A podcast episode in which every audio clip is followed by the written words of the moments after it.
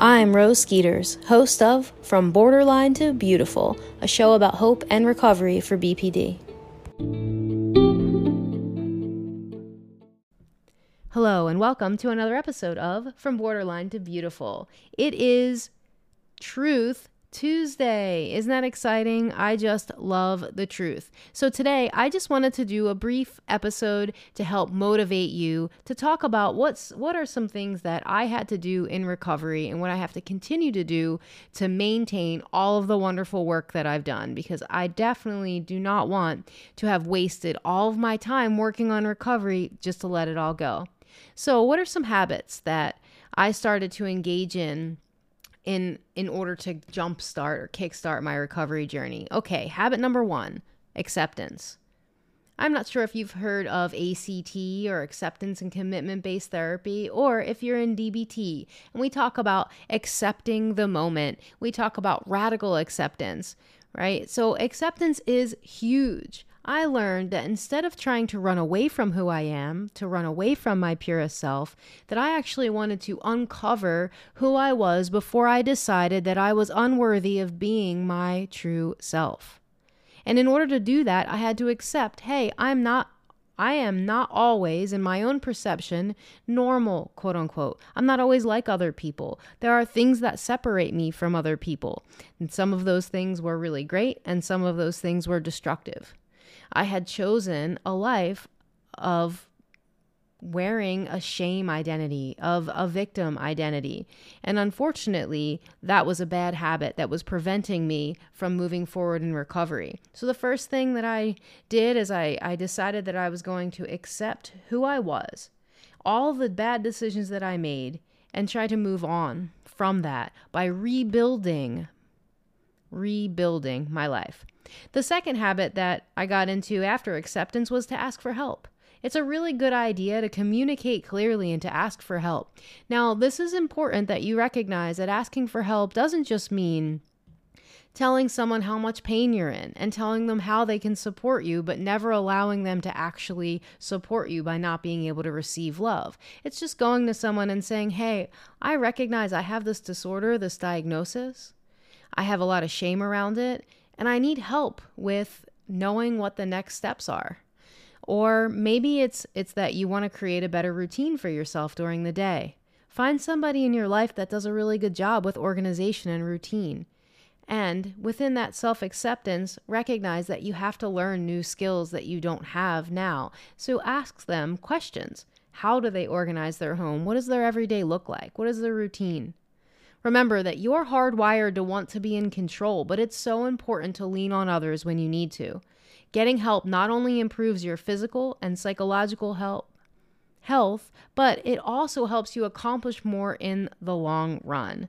Okay. So what is a third habit that I tried to formulate and create in recovery? The third one was to stop dwelling on my mistakes. Stop dwelling on your mistakes. Once you have accepted that you have problems and that you're different from others and that there are parts of you that are very beautiful, then you can start asking for help for the parts of you that you want to change, that you want to seek support in. So when you dwell on your mistakes, it's just so unproductive, guys. It's anxiety provoking. It it takes away from reality because the truth is if we don't make mistakes, we're not going to grow. I hear from people all the time tell me, I don't know how to be in a romantic relationship. And my response to that is, great, I didn't either. Now, obviously, there's pain there. And there's also really good news because of neuroplasticity. Our brains are malleable, they're changeable. We can learn how to be better partners in relationship. We can learn how to have a deeper sense of appreciation for the people that we're with in relationship. But we have to be willing to make mistakes in order to do that. I don't know anyone who has embarked on a journey of learning something new and didn't make mistakes along the way. Do you? If you do, definitely let me know. Okay, I'm just being silly. So, those are some habits that you can engage in. And the last one, the last habit that I wanted to talk about, and this is a tough one, guys, but I had to stop trying to be right in my romantic relationships, in my relationships in general. I had to stop competing with the people I was in relationship with. It's so important to prioritize connection. Winning an argument is not important. It's the person. Winning the person, not the argument. Winning the person, not the argument. Remember, connection is is essential for human beings. I know that we have this idea it's like we hate people, nobody understands us, you know, but you'd be surprised how many people want to understand you if you're able to give and receive their understanding and their support right? So I would like for you to try on this Truth Tuesday to adopt some of those good habits in recovery. Accept yourself, guys. There's you're not all bad. And that's part of the BPD black and white thinking, right? Well, I'm all bad if I have BPD, but no way. There are some wonderful qualities in each and every one of you. You all have skills and talents, and you're all created for a purpose. So, accepting the fact that there are things that you didn't learn in life, that borderline personality disorder is in part a developmental delay, and that you absolutely can lo- learn those things, not dwelling on your mistakes, asking for help, and stop trying to win arguments. Try to win people.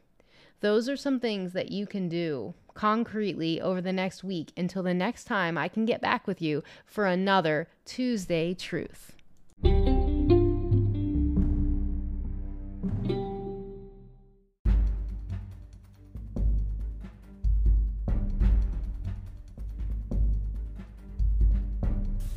Are you tired of feeling frustrated, resentful, or disconnected from your family, friends, and partner?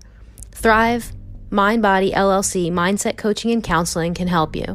Visit us on the web at thriveonlinecounseling.com. Again, that's thriveonlinecounseling.com.